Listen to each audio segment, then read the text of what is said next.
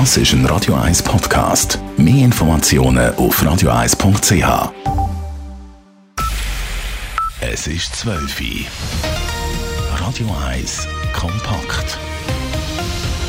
Der Bundesrat diskutiert heute eine nationale Ausgangssperre. Wie lebt es sich in so einer Situation? Wir haben mit Menschen in Italien und auch im Kanton Uri gesprochen. Und Wirtschaftsminister Guy Parmelin dürfte heute ein Maßnahmepaket für die Wirtschaft präsentieren. Wie könnte dieses aussehen? Dies zwei der Themen im Kompakt am Mittag am Mikrofon Dave Burkhardt kommen in der Schweiz nun wegen der steigenden Coronavirus-Infektionen Ausgangssperren. Europaweit mussten sich bereits Millionen Menschen damit abfinden. In der Schweiz ist der Kanton Uri gestern vorgeprescht und hat es Menschen ab 65 verboten, aus dem Haus zu gehen, außer zum Arzt oder zu einer Bestattung. Nun wird debattiert, ob eine solche oder ähnliche Maßnahme schweizweit eingeführt werden soll. Wie empfinden das Betroffene? Alice Karl berichtet.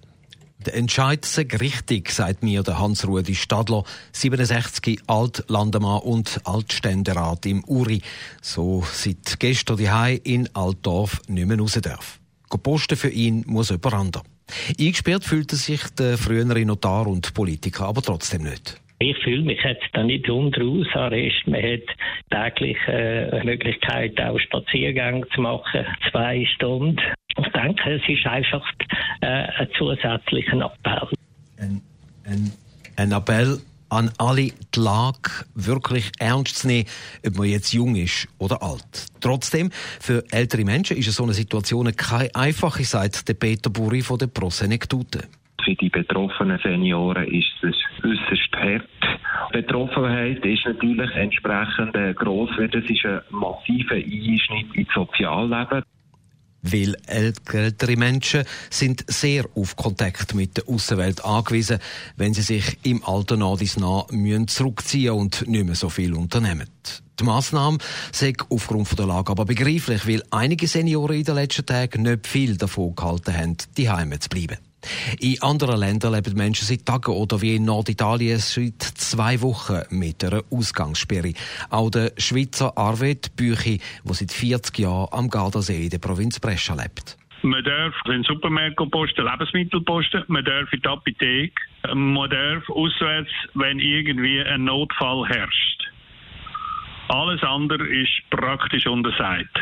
Man darf mit dem Hund voraus, aber also nur kurz und in der Nähe, damit er seine Geschäfte erledigen kann. Äh, Spaziergang, Sport, irgendwie ist grundsätzlich eigentlich zu unterlassen. Wir lernen damit zu leben, aber es ist alles andere als einfach. Dafür aber umso nötiger, wenn wir die Lage anschauen. Die ist nämlich dramatisch. In der lokalen Zeitung hat es heute allein acht Seiten lang Todesanzeigen gehabt. Auch in Spanien wird es ähnlich gehandhabt und in Deutschland sind Ausgangssperren auch ein grosses Thema. Die Stadt Freiburg im Süden hat das schon verfügt und Angela Merkel, Kanzlerin in Deutschland, verhandelt das Thema aktuell mit den Ländern. Was der Bundesrat bei uns entscheidet, das erfahren wir am Nachmittag. Radio 1 berichtet laufend. Alles Karl, Radio 1. Wirtschaftsminister Guy Parmelin dürfte heute Nachmittag ein erstes umfangreiches Maßnahmenpaket präsentieren.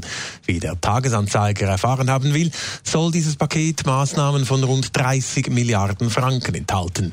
Sechs Milliarden sollen in die Ausweitung der Kurzarbeitszeitregelung fließen, vier Milliarden seien für Selbstständige vorgesehen, 20 Milliarden als Notkredite und Härtefallhilfe für Unternehmen gedacht.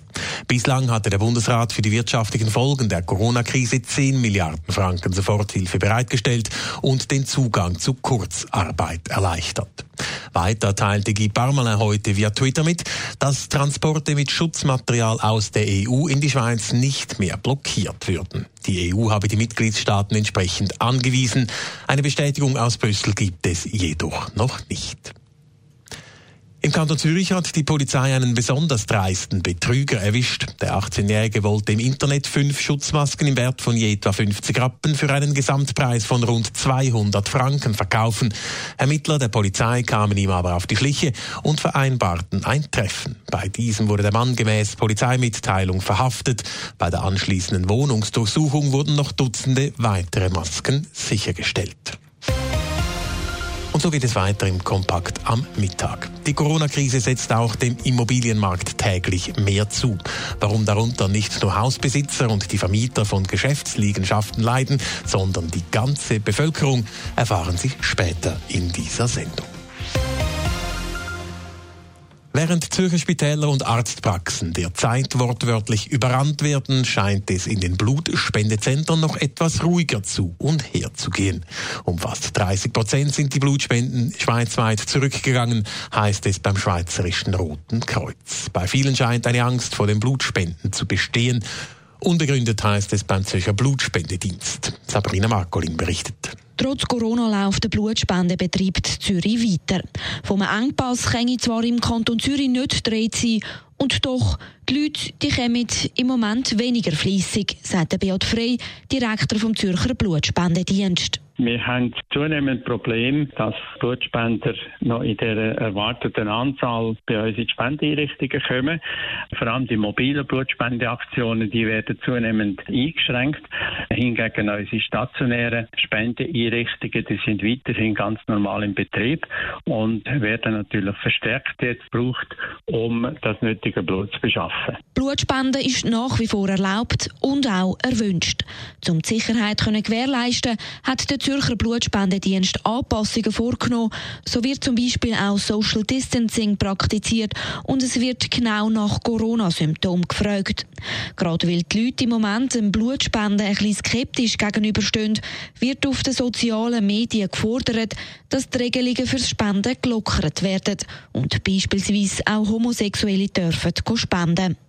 Das sehe ich in der aktuellen Situation aber nicht nötig, sagt Beat Frey, weil eben die Blutversorgung sei aktuell noch sichergestellt. Entsprechend gelten weiterhin alle Zulassungskriterien, die zum Schutz vom Blutempfänger eingehalten werden müssen.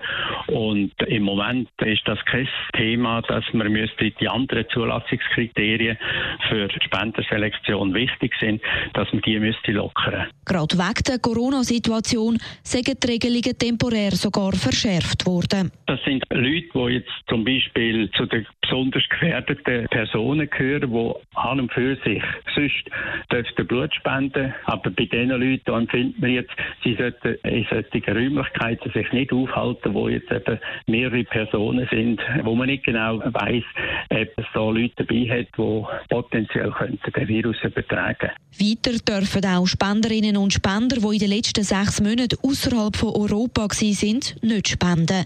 Sabrina Margolin, Radio 1. Die Wirtschaft leidet von Tag zu Tag stärker unter den Folgen des Coronavirus und damit auch die Bevölkerung, die um den Lohn zittert oder diesen zum Teil schon gar nicht mehr erhält. Und das schlägt sich auch schon auf den Immobilienmarkt nieder. Betroffen sind nicht nur Hausbesitzer und Vermieter von Geschäftsliegenschaften, sondern wegen der Pensionskassen die ganze Bevölkerung. Einsleiten von Jan von Dobbel. Der Professor Donato Sconamiglio ist eigentlich nicht bekannt für drastische Worte. Der Geschäftsführer vom Informationsausbildungszentrum Immobilien Zürich sagt jetzt aber, Ja, die aktuelle Situation ist natürlich Gift. Es ist ein äh, Schockszenario. Niemand kann genau sagen, wie es weitergeht, auch nicht auf dem Immobilienmarkt. Nervosität ist hoch. Aber ich rechne nicht mit einem äh, Totalcrash, sondern ich rechne im Anlagebereich vielleicht irgendwo um die 10% Korrektur. Äh, und im Eigenheimbereich denke ich, es wird einfach weniger gehandelt. Es wird eher seitwärts gehen. Und ich hoffe, dass wir nicht breite Bevölkerungsschichten haben, die dann plötzlich mit Arbeitslosigkeit konfrontiert werden. Das wäre dann wirklich ganz schlecht. Besonders betroffen sind ganz aktuell Geschäftsliegenschaften. Dort brenne der Baum, sagt Donato Sconamiglio. Wenn ihr jetzt eine Geschäftsliegenschaft habt, habt ihr die ersten Mieter, die anrufen und Stundung verlangen die sagen, ich kann nicht mehr zahlen, wenn ich ein Coiffeur bin, der keinen Umsatz mehr macht. Sprich, die Einnahmen brechen aktuell ein, es gibt Wertkorrekturen, die Geschäftsliegenschaften verlieren deutlich, je nachdem, wie lange die Krise andauert. Aktuell geht man im Durchschnitt von 10% Wertverlust aus. Und jetzt kann man sagen, ja, ich bin Mieter, das trifft mich nicht. Mal, das trifft mich eben schon, weil in der Vorsorge in meiner Pensionskasse habe ich auch 20% von denen. Also der trifft es mich auch. Man muss also bei der Pensionskasse mit Einbußen rechnen. Wenn der Wert der Häuser zurückgeht, könnten die Mieten dafür leicht sinken. Nicht zuletzt, weil der Referenzzinssatz zuerst gerade nach oben korrigiert worden ist. Darum sagt der Donato Sconamiglio zu den Mieterinnen und Mietern. Das sind sicher die, die am wenigsten gefährdet sind von so einer Korrektur, jetzt abgesehen vom Job. Das ist ganz klar. Hart treffen könnte es aber die Hausbesitzer. Die Hypothekarzinssätze sind schon deutlich gestiegen, Wertkorrekturen drohen. Und das bedeutet, wer mit der Verschuldung an der Obergrenze ist, der könnte gezwungen werden, Zehntausende von Franken einzuschiessen, sofort. Sonst würden Zwangsversteigerungen drohen, mindestens theoretisch. Aber der Donato Sconamiglio sagt, es hat niemand Interesse an jemandem, der noch Zinsen zahlt, der in Abgrund stürzt. Also das heisst, ich bin selber in verschiedensten Gremien auch im Bankbereich und solange wir den Zins zahlen, ist jede Frau glücklich, weil wir genug zu tun mit denen, die jetzt äh, beispielsweise im Firmenkundenbereich nicht können zahlen mit denen, die ihre Miete nicht können zahlen und das heisst, wir wird nicht den Druck machen. Aber es ist wichtig, dass der Bund seine Soforthilfe wirklich stark ausbaut, damit die Leute eben ein Einkommen haben, das die Hypozinsen und Mieten können zahlen und so eben nicht plötzlich doch ihr Haus oder ihre Wohnung verlieren. Jan von Dobbel, Radio 1. Radio 1 Börse wird Ihnen präsentiert von der Toyota Lexus Schlieren. Jetzt mit dem brandneuen Lexus UX 250k. In Zürich steht der Swiss Market Index deutlich im Plus bei 8.937 Punkten. Das ist ein Plus von 1,8 Prozent. Zu den Devisen, der Euro wird gehandelt zu einem Franken 0,540 und der US-Dollar kostet 98 Rappen 26. Radio 1 Wetter. Der Ausblick aufs Wetter mit dem Roger Perret. Der Nachmittag bringt einen Mix aus Sonne, Wolkenfeldern und immer größeren Quellwolken. Bis am Abend erwarten wir zum Teil auch Regengüsse, das vor allem Richtung Alpen. Temperaturen erreichen etwa 18 Grad, es ist sehr mild. In der Nacht ist wechselnd bewölkt und mit höchstens einzelnen Regengüssen. Morgen Samstag geht es mit vielen Wolken Richtung Alpen, aber auch ein bisschen Sonne weiter. Wir haben noch wenig Regen und Temperaturen von maximal etwa 10 bis 11 Grad mit einer schwachen bis mäßigen Beise. Radio 1 Verkehr wird Ihnen präsentiert von der Franz AG. Das ist ein Radio 1 Podcast. Mehr Informationen auf radio1.ch.